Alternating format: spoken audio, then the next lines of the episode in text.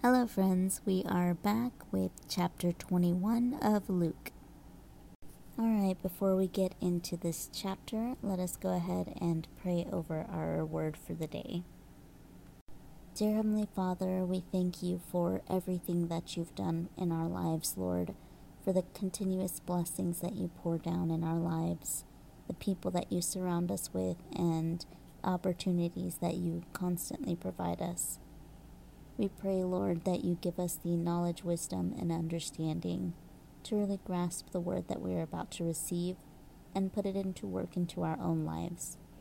Help us to share this word with whoever needs to hear it, and help us to bear fruits of your Spirit, Lord.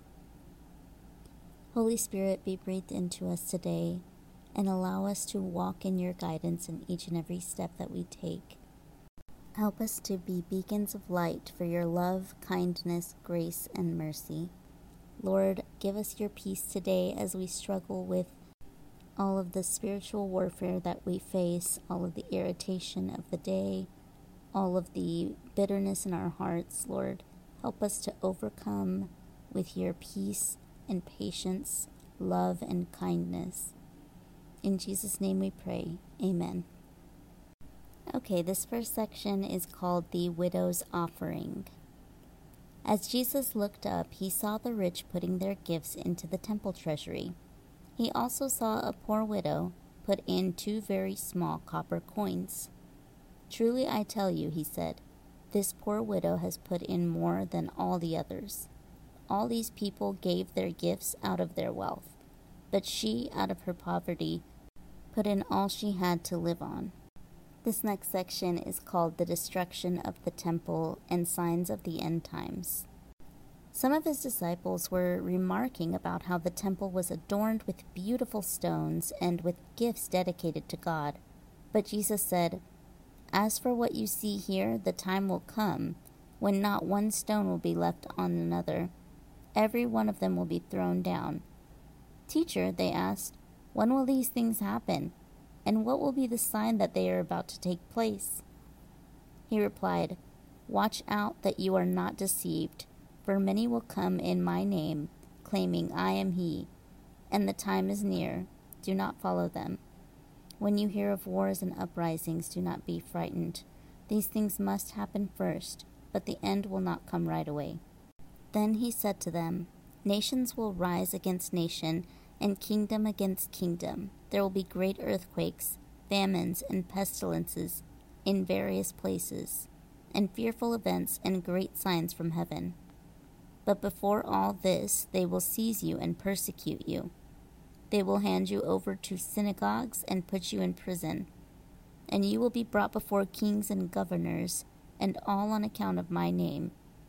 And so you will bear testimony to me but make up your mind not to worry beforehand how you will defend yourselves. For I will give you words and wisdom that none of your adversaries will be able to resist or contradict. You will be betrayed even by parents, brothers and sisters, relatives and friends, and they will put some of you to death. Everyone will hate you because of me, but not a hair of your head will perish. Stand firm, and you will win life. When you see Jerusalem being surrounded by armies, you will know that its desolation is near. Then let those who are in Judea flee to the mountains. Let those in the cities get out, and let those in the country not enter the city. For this time of punishment and fulfillment of all that has been written.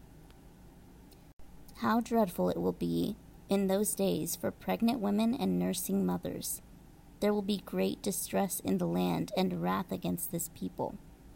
They will fall by the sword and will be taken as prisoners to all the nations. Jerusalem will be trampled on by the Gentiles until the time of the Gentiles are fulfilled. There will be signs in the sun, moon, and stars. On the earth, nations will be in anguish and perplexity at the roaring and tossing of the sea. People will faint from terror, apprehensive of what is coming on the world, for the heavenly bodies will be shaken. At that time they will see the Son of Man coming in a cloud with power and great glory. When these things begin to take place, stand up and lift up your heads, because your redemption is drawing near. he told them this parable Look at the fig tree and all the trees. When they sprout leaves, you can see for yourselves and know that summer is near. Even so, when you see things happening, you know that the kingdom of God is near. Truly I tell you, this generation will certainly not pass away until all these things have happened. Heaven and earth will pass away, but my words will never pass away. Be careful, or your hearts will be weighed down with carousing, drunkenness, and the anxieties of life, and that day will close on you suddenly like a trap, for it will come on all those who live on the face of the whole earth.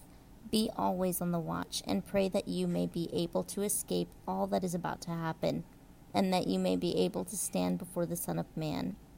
Each day Jesus was teaching at the temple, and each evening he went out to spend the night on the hill called the Mount of Olives and all the people came early in the morning to hear him at the temple.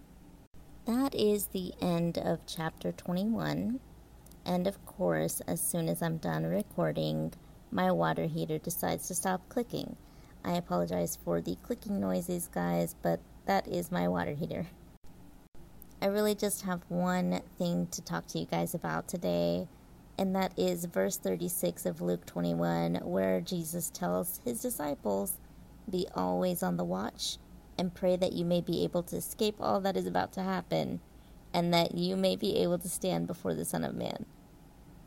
Let us pray for these crazy times that are here and for the times that are to come because I feel like the end of our generation is coming to a close, and so we should be expecting Jesus soon. But in the meantime, be a good person love God as much as you can, love people as much as you can, and live a righteous life. I hope you enjoyed this message, and till next time.